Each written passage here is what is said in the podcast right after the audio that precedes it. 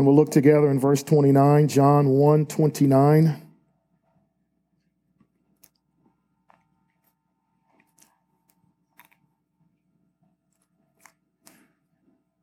Scriptures record. The next day, he saw Jesus coming to him and said, Behold, the Lamb of God who takes away the sins of the world. This is he on behalf of whom I said, After me comes a man who, is, who has higher rank than I, for he existed before me. I did not recognize him, but so that he might be made manifested to Israel, I came baptizing in water. John testified, saying, I have seen the Spirit descending as a dove out of heaven, and he remained upon him. I did not recognize him, but he who sent me to baptize in water said to me, He upon whom you see the Spirit descending and remaining upon him, this is the one who baptizes in the Holy Spirit. I myself have seen and have testified that this is the Son of God. This is the word of the Lord. It's important as we approach this section and really any section of Scripture um, that we also that we always do it in humility, that we also always do it in reverence, that we always look for it to, to challenge us and change us, for it to truly transform our thinking. Uh, that that's, this is not just an exercise that we do. Uh, we get up on an icy Sunday morning and uh, traverse the highways uh, simply just to come and see one another uh, simply just to come and adore this wonderful building. Uh, that's not the goal. The goal is to hear from the Lord. The goal is that we leave this place different than the way we arrived, encouraged, edified, strengthened, maybe for some of us, saved, rescued. But it's my prayer, and I pray your prayer, that transformation will take place in our midst that the Holy Spirit's going to move in a powerful way as He sees fit for God's glory. So let's go to the Lord quickly. And one of the things that it's always important is to come to a heart that's confessing. I don't know about you, when I used to be a parishioner and didn't have to preach, uh, Karen and I would have discussions on Sunday mornings. Some people have other words for discussions called arguments. The kids would be harassing me on Sunday mornings, and I'd, I would be forced to get a little short with them. Why are you guys laughing? So it's important for us to confess sin. So let's just go to the Lord quickly and have a few moments of silence, just for silent confession that God would speak to us through His Word.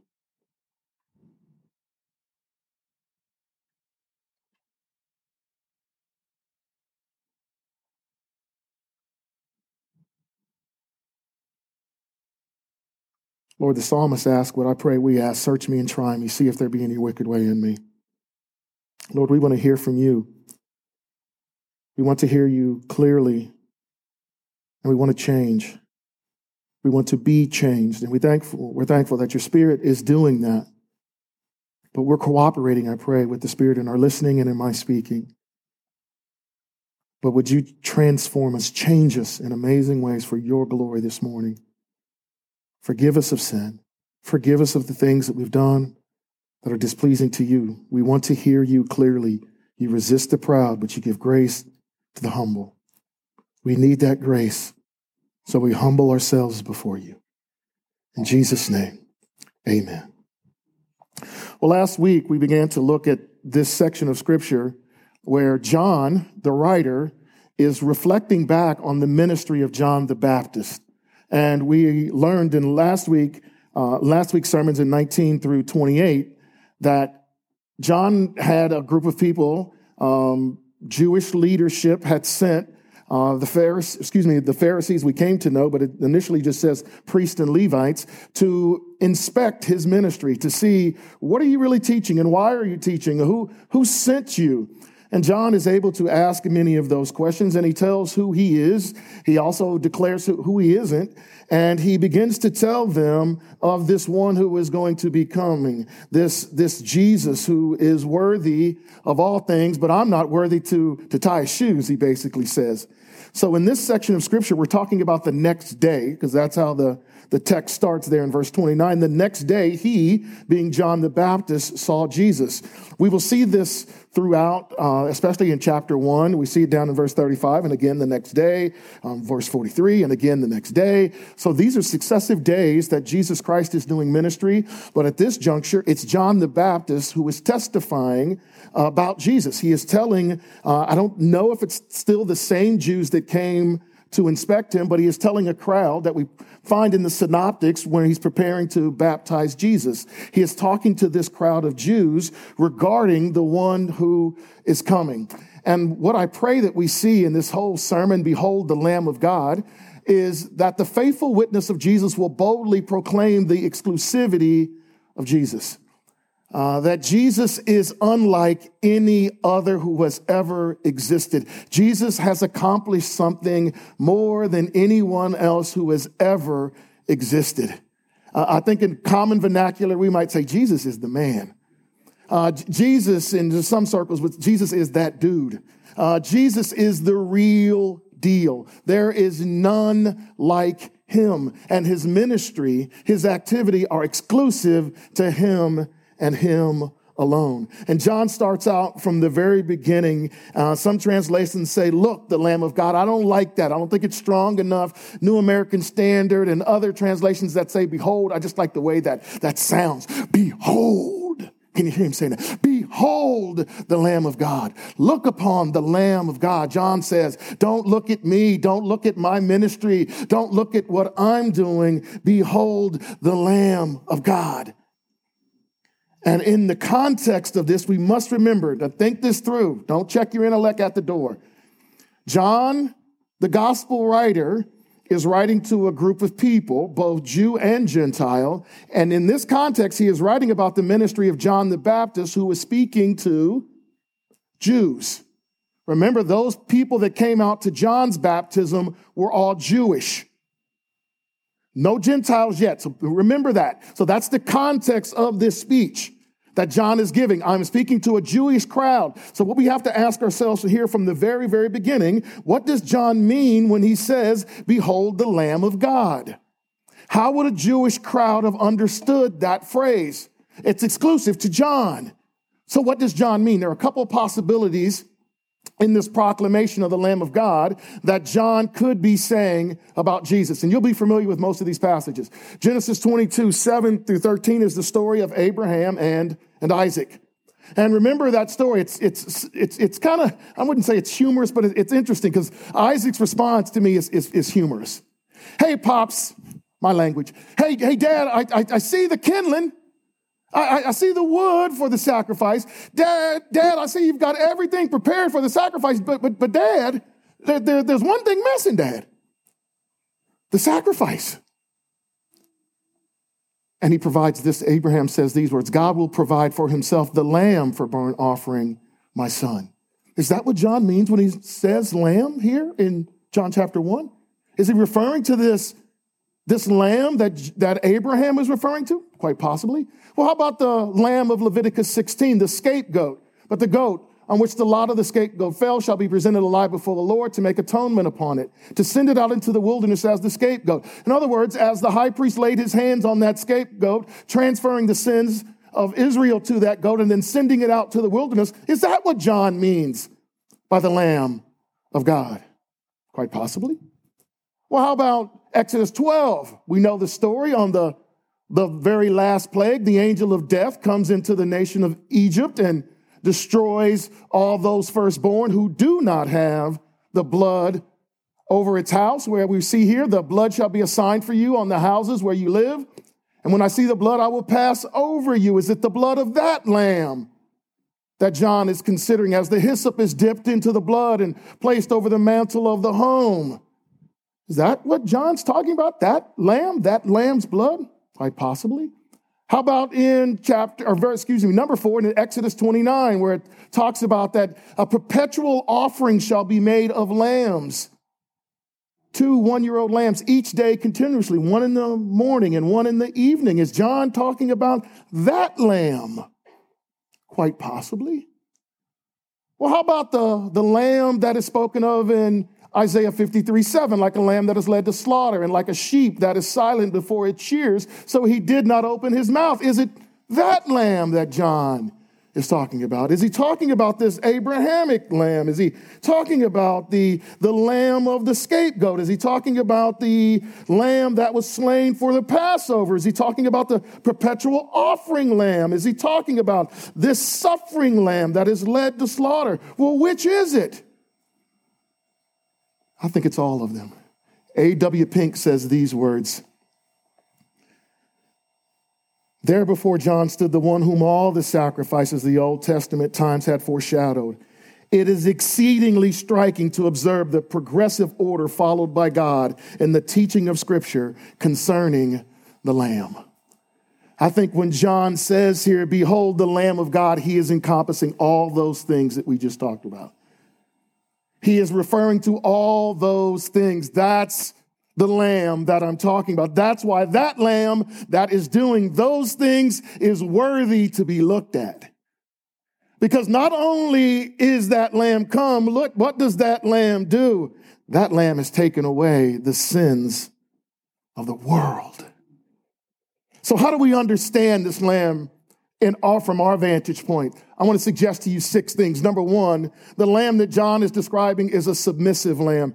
Isaiah 53 that we just read said that the lamb was led away to slaughter. You know, Jesus wasn't forced to come here. Jesus, in his humility and obedience to the Father for before the foundation of the world knew that he would come and die. He was a submissive lamb.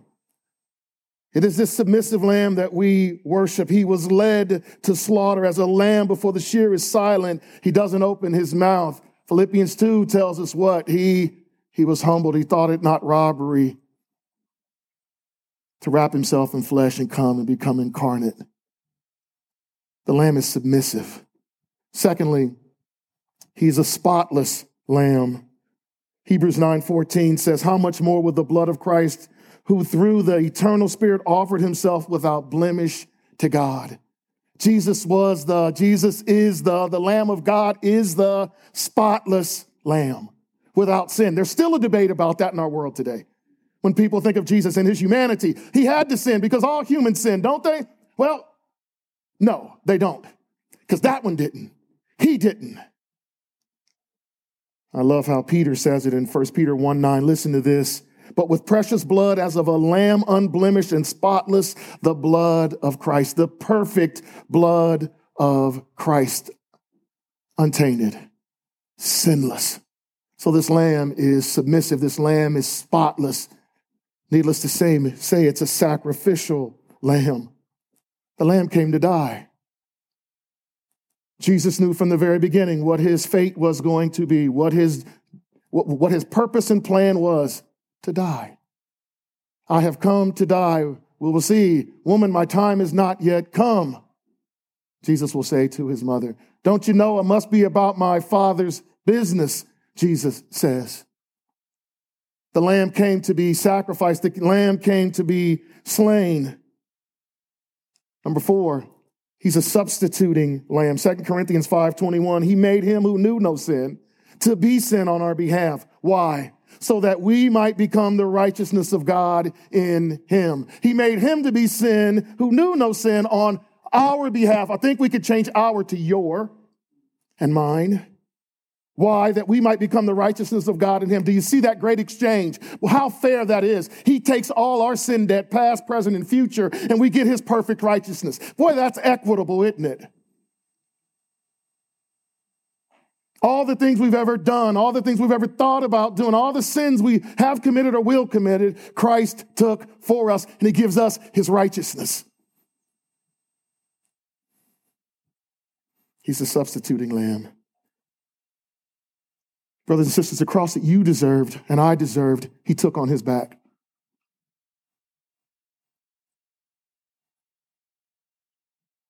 Became a sacrifice for us, the substituting lamb. What's amazing is some in this room will reject that substitution, won't they? I want to stand myself. I, I can handle it myself. I'm good enough person. I, I sell Girl Scout cookies. I walk little old ladies across the street when it's icy. I'm a good person. I'm, I get A's. Man, I've got a perfect work performance. You should have seen the projects I produced. That compares to the substituting, sacrificial, spotless, submissive lamb. He substituted his life, his penalty, I mean, the penalty, our penalty, he took. So he's the substituting lamb, he is the satisfying lamb. There's some debate, I don't know why, on who's what, what reason did Jesus come? Who's who is he satisfying?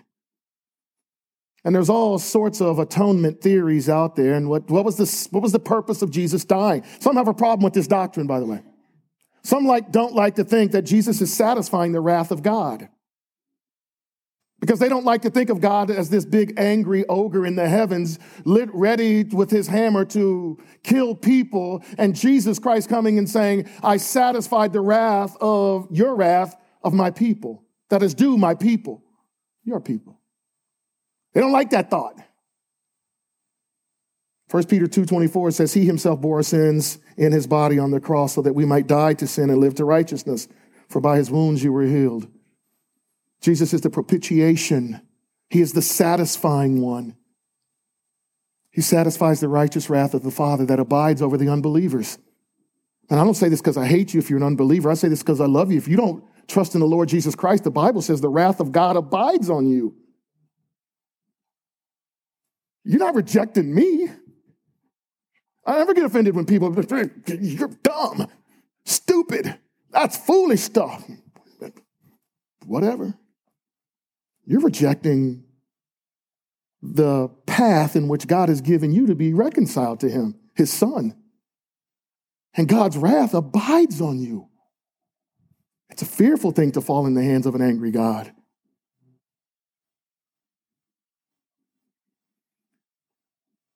But Christ satisfied the wrath of God. You have been reconciled to him. You know God's not mad at you. As a believer, do you, it's okay to say amen for that one. You know he's not mad at you. He is not wrathful towards you because of what Jesus has done. He is, the wrath has been satisfied. There's no more anger there. Now, does he discipline us? Yes. But we don't ever have to worry about wrath.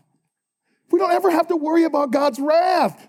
We worry about God's worry, about God's joy. How much joy we're going to have. I'm going to have more joy than you. Uh-uh. I'm to have more than you. Uh-uh. I'm to have more joy than my dad fish is this big, right? We're to go back and forth. Who's to have the most joy? Because of what Jesus did. We don't have to worry about wrath. He satisfied the wrath of God. That's why we worship Him. We don't wait just till Good Friday to think about these things. Something we reflect upon all the time. Behold, the Lamb of God has come. He's taken away the sins of the world. He satisfied the wrath of the Father. Finally, he is the supreme lamb. Can I tell there's no other lamb coming. This is the final lamb. This is the supreme lamb. This is the perfect lamb. There's no other lamb coming. Orthodox Jews are waiting for another lamb to come. The Messiah hasn't come in their world.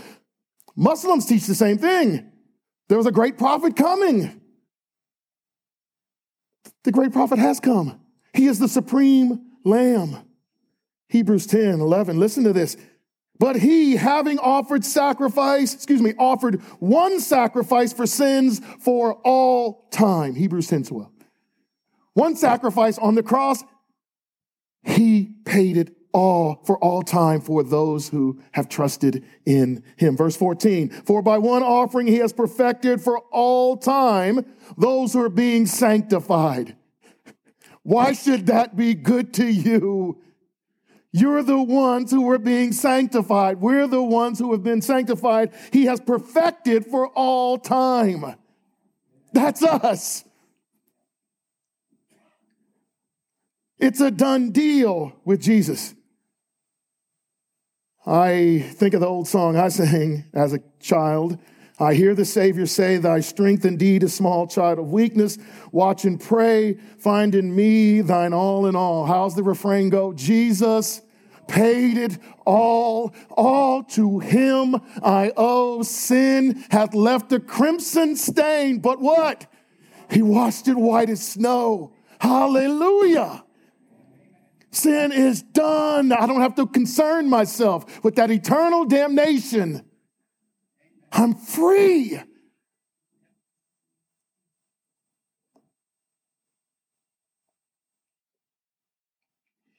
Jesus, Calvin says, he comes to take away the sins of the world by the sacrifice of his death, and he reconciles men to God. There are other favors indeed which Christ bestows, bestows on us, but this is the chief favor, and the rest depend upon it. That by appeasing the wrath of God, he makes us to be reckoned holy and righteous. For from this source flow all the streams of blessing, that by not imputing our sins, he receives us in favor.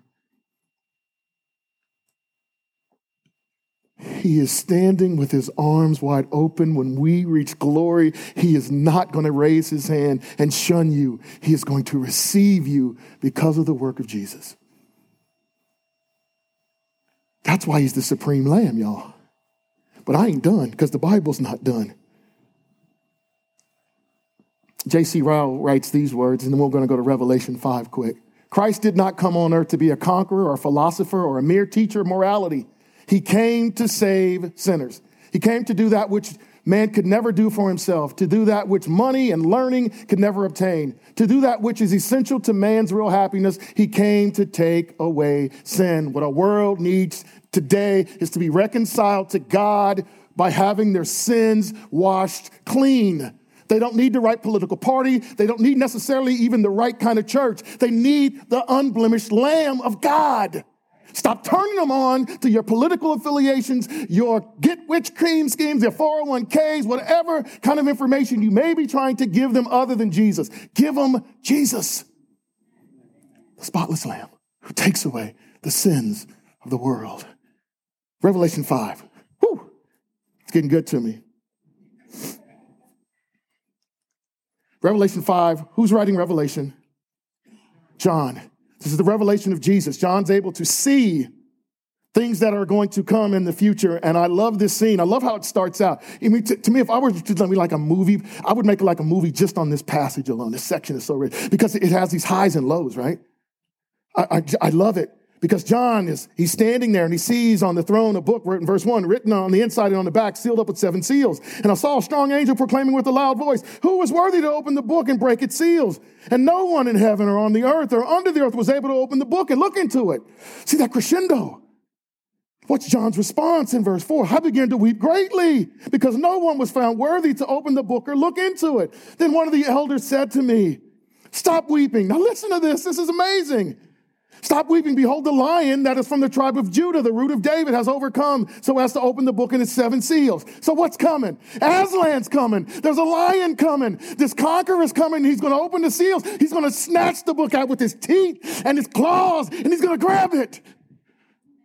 That's not what comes. And I saw between the throne and the four living creatures and the elders of lamb standing as if slain. It's the slain lamb that is able to do it, not the roaring lion having seven horns and seven eyes, which are the seven spirits sent out from all the earth. And he came and took the book out of the right hand of him who sits on the throne. Don't miss that. Who's sitting on the throne, y'all? God's sitting on the throne. Who's worthy to take something out of God's hand? Jesus is the slain lamb, not this luring lion. When he had taken the book, the four living creatures and the 24 elders fell down before the lamb each holding a golden harp and golden bowls full of incense, which are the prayers of the saints, and they sang a new song. Man, I love hearing choirs, uh, gospel choirs, non gospel choirs. Love hearing people sing in unison. And I bet it's wonderful in a lot of places on Sunday mornings like this, but there's none like a song like this one. Worthy are you to take the book and break its seals, for you were slain. Look at what's attributed to him and purchase for God with your blood men from every tribe, tongue, and people and nation. It's not done yet. You have made them to be a kingdom and priests to our God, and they will reign upon the earth. That's the supreme lamb he's talking about. Then I looked and I heard the voice of many angels around the thrones and living creatures and the elders, and numbers of them was myriads of myriads and thousands of thousands, saying with a loud voice, Worthy is the lamb that was slain to receive power and riches and wisdom and might and honor and glory and blessing. They're not done worshiping this lamb yet. See how it started? It was the elders giving him praise. Then it extends out to the angels that are giving him praise. In verse 13, and every created thing which is in heaven and on the earth and under the earth and on the sea and all those things in them, I heard saying to him who sits on the throne and to the Lamb, be blessing and honor and glory and dominion forever and ever. That's going to be us singing that. That's going to be me and you. Man, I can see us. No, we're going to be doing this. The elbows are gone. It's going to be, yes, those are hugs, by the way. Hugs, you haven't done it in a long time. Hugs. Holy kisses. Yes, worthy is the Lamb. That's going to be us. Can you wrap your mind around that? That's the supreme Lamb, Randy. That's the supreme Lamb who rescued us. Whew. Amazing. Amazing. I got to keep going. The illumination of the Lamb of God. Oh, I stay, so want to stay there. Verses 32 and 33. So John is proclaiming who this lamb is. He is the lamb who is taking away the sins of the world. Well, how did John come to understand that? How did he come to know who this Messiah is? Let's look at 32 and 33. What does he say there? John testified, saying, I have seen the Spirit descend as a dove out of heaven, and he remained on him. I did not recognize him. Here's how he came to recognize him. But he who sent me to baptize in water said to me, He who he upon whom you see the Spirit descending and remaining upon him, this is the one who baptizes in the Holy Spirit. The one who sent John, the one who commissioned John to baptize, is the one who is going to illumine John's mind to who this Lamb of God is. John says twice, right? I didn't recognize him. He says that in verse 31. I didn't know who he was. He says it in 33. I didn't know who he was. Now we have to pause there for a moment because some of us are going to say, wait a second, he should have known who he is. Why do we say that? That's, they're, they're cousins. But we don't know for sure if they grew up together. Uh, they may were not out tossing the balls together, tossing ball together back and forth. We don't know if they grew up playing together. We know they were re- related. I don't even think that's what John is talking about. I don't think it's that type of recognition. I think what he is talking about, he didn't recognize Jesus as the Messiah. He didn't recognize Jesus as the Christ, the anointed one. He didn't understand who he was in that context. But what's going to give him information on what, what's going to validate the ministry of this man who is coming to be baptized in Matthew 3. Three things. Number one, we see in the text that the Spirit is going to consecrate Jesus. Why? Jesus is the God man. Why does Jesus need to be consecrated or gifted with the Spirit? Why does Jesus need the Spirit?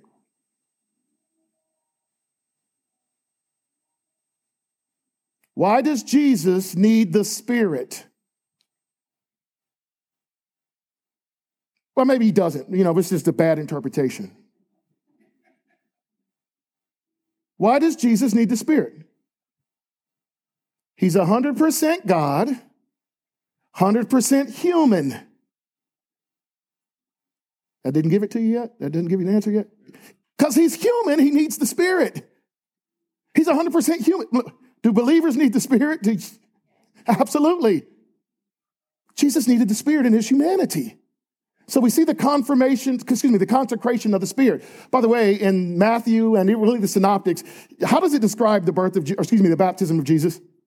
What's the first thing that happens? Before that, sky cracks. Can you picture that? The sky cracking before you, you're out baptizing, you're out in the wilderness, and the sky cracks open. Then the Spirit descends, rests upon him. By the way, why does it say it remains upon him? John was an Old Testament prophet. And what happened with the Spirit in the Old Testament? It came and it and it went. Not in this case. Not even in the case of John the Baptist, it remained with him. It remains on Jesus. So he is consecrated by the Spirit. By the way, this is prophesied. The Spirit of the Lord will rest upon him, and the Spirit of wisdom and understanding, the Spirit of counsel and strength, the Spirit of knowledge and the fear of the Lord. Behold, my servant, whom I uphold, my chosen one, in whom my soul delights. I have put my Spirit upon him. He will bring forth justice to the nations. Isaiah 61, 1 and 2. Where have we seen this before? Jesus' first sermon. He quotes this and says, This is fulfilled. The Spirit of the Lord is upon me because the Lord has anointed me to bring the good news to the afflicted. He has sent me to bind up the broken heart, to proclaim liberty to the captives and freedom to the prisoners, to proclaim the favorable year of the Lord. Uh, Jesus quotes this and says, This is me. The Spirit rests on him. He is consecrated by the Spirit. But what also do we see? And we have to go to the Gospels. We don't have time this morning to go there right now. But if we really go to the Gospel, who else shows up on the scene and communicates something? What does the Father communicate? So we've got the Spirit descending upon the God man, and we've got the Father saying, What? Behold, this is my Son in whom I'm well pleased.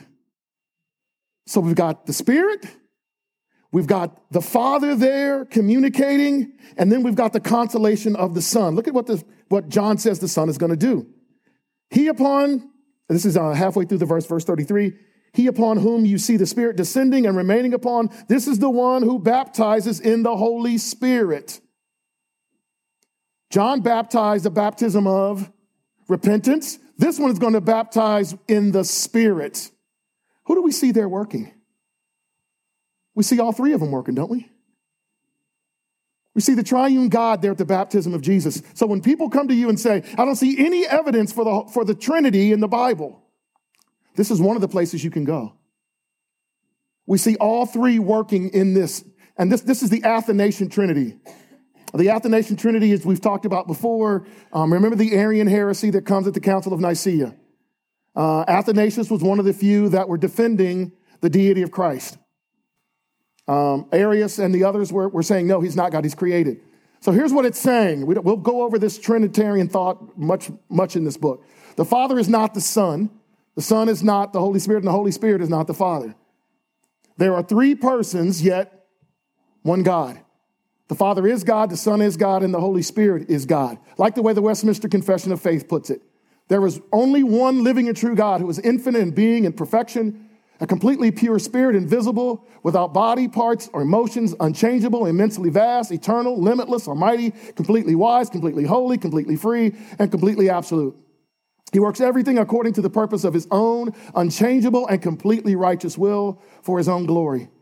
He is completely loving, gracious, merciful, long suffering. He overflows with goodness and truth. He forgives wickedness, transgressions, and sin and rewards those who diligently seek him. His judgments are completely just and awesome. He hates all sin and will not acquit the guilty. That's the God that we serve. That's the God that shows up at Jesus' baptism. So we see the consolation, excuse me, the consolation of the Son, the communication of the Father, and then finally the consecration of the Spirit. So what's this whole idea of being baptized with the Spirit? What does that mean? When did the when does the baptism of the Spirit happen in a believer's life? The moment you believe. And you get it in increments, right? So you get, you, you, get a little bit more spirit today, right? And every time you come to church, I'm going to hold back because I make you, you only get it on Sundays. So, you know, and only between the hours, you guys are good, between 11 and 12. So uh, you get a little bit more incremental spirit, right? Is that the way it works? Once you get the spirit, which spirit do you get, by the way? Because Jesus got the, you know, Jesus got like the A1 credit spirit. Like he's got that top, top, top I was going to say top shelf, but that would reveal some things about myself that you may not need to understand. Um, he, he's the top, top, top guy. He gets the top spirit. We get a little less, Donna, right? We get a little less than the spirit. We get the same spirit, brothers and sisters, the moment we believe. Do you believe that? You have the same spirit Jesus got. That's why when Paul and Peter and all the apostles say, go and do and be like Jesus, that's why we can, because we have the same spirit working in us. Um, but there are some who would take this passage, and by the way, primarily this is probably referring to Pentecost, where he's going to baptize all believers and the Spirit's going to be ushered in, and those things will start to happen. Some will say there are subsequent blessings, though, that there's a second baptism. I don't know if you've ever been in those kind of backgrounds, more Pentecostal backgrounds, that they will say there's an accompanying baptism that comes that allows you to do what? Speak in tongues and etc. Uh, that's, I would suggest to you that's not what the scriptures teach. May seem like that, but it doesn't teach that. And there's also a filling of the Spirit. It's, it's the same thing as baptism and filling. Well, because Paul seems to say, be, he doesn't seem to say, he does say it, be filled with the Spirit, be being filled with the Spirit. Right? So, so there's this idea that we're constantly walking in the Spirit. But the baptism comes the moment you believe. And you get the, guys, don't think you get it incrementally, please. I, I, I so hate the songs. Give me more of your spirit. How much do you need? I mean, that would be God, I think, speaking. How much more spirit do you, I've given you? You're not going to get it incrementally. What you might say is, um, spirit take over and make there less of me. Um, spirit crucify more of me. That'd be a great song. I wonder if it would hit the airwaves and be popular in Christian Christendom. Kill all of me. Kill all of me. Oh, I can, it's coming. That's inspiration. It's not about us. We got all the Spirit we're going to get. To be baptized with the Spirit by the Son happens the moment you believe. By the way, I want you to go back and look at something real quick. He says in verse 29, He takes away the sins of the world. Who said this? Who said He takes away the sins of the world? Make sure we're, we're listening. Who said those words? He takes away the sins of the world. Who said that? in the context of, the, of this passage. Who says it? John the Baptist. Who is he saying it to? Jews, no Gentiles around, right? So when John uses world to them, who does he mean? He means Jew and Gentile. Why is that important for us? Because you're Gentiles. Just let you in on a little something. You're Gentiles. The whole world. He came to take away the sin. Because remember, what was the Jew thinking about God and their Messiah? It's only for us. John saying, no, he came to take away the sins of all the people in the world who will believe and trust, which is why we ought to be very, very, very, very thankful. Very thankful. We've been grafted in to that branch. Isn't that wonderful to know? So we see uh, this Trinitarian idea. Then finally, we see in this last, last little verse the affirmation. John now speaks, John, the gospel writer, is now speaking in verse 34. I myself have seen and have testified that this is the Son of God.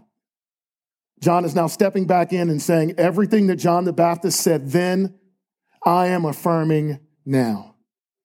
I, I, I testify that what John says happened Son coming, excuse me, the Spirit coming, falling on him, remaining on him, Father speaking, Jesus baptizing with the, with the Spirit. I am confirming all these things. I am testifying that these things are indeed true.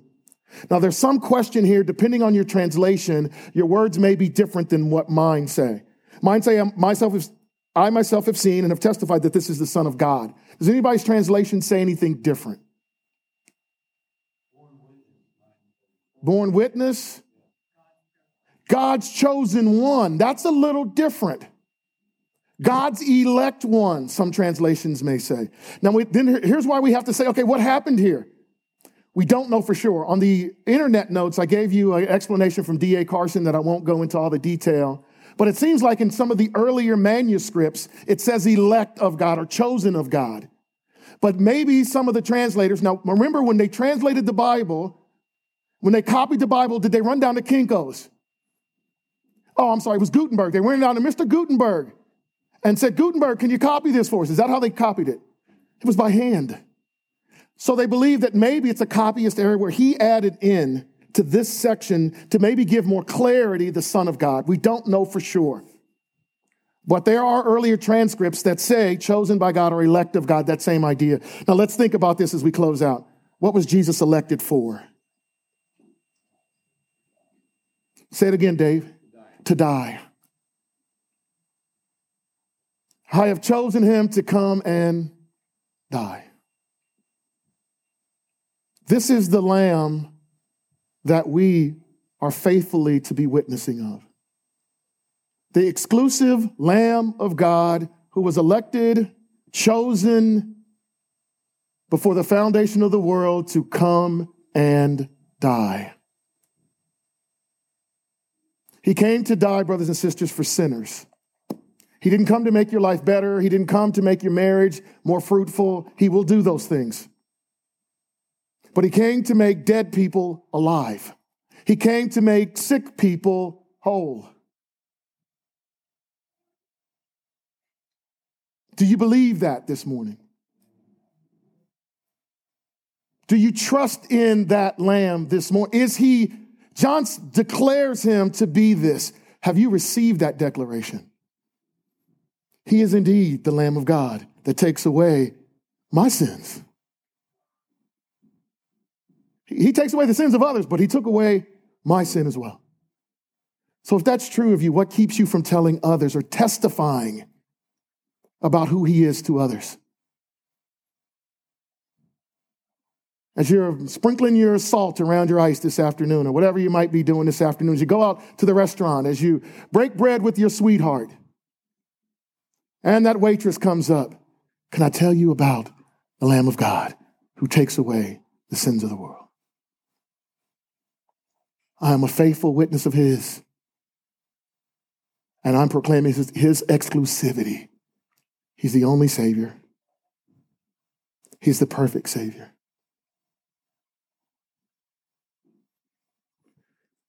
We're going to have communion here in a moment. I can't think of a more fitting time to reflect upon the body and blood of the Savior than after a message like this. But I think one of the things that we constantly want to remind you, especially when it comes to communion. Some churches, we, we practice what's called an open communion. Some churches do closed communion. Basically, what that means is if you're not a member of that church, you can't take, a, you can't take communion.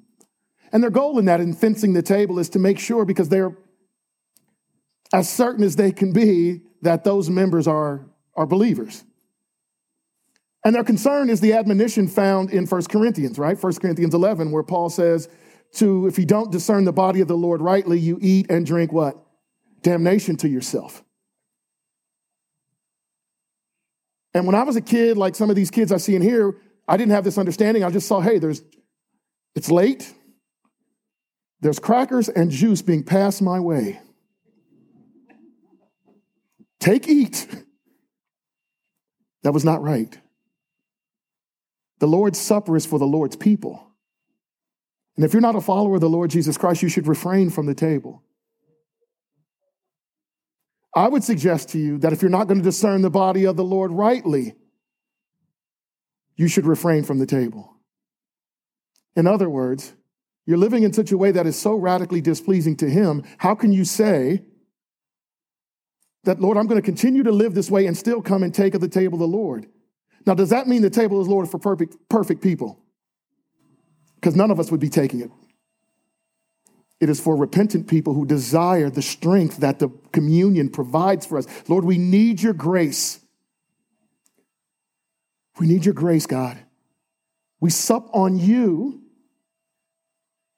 with our brothers and sisters. We're in union with you and union with one another, and we need your strength. So it's for repentant people, broken people not for the proud. I've got it all together. None of us have it all together.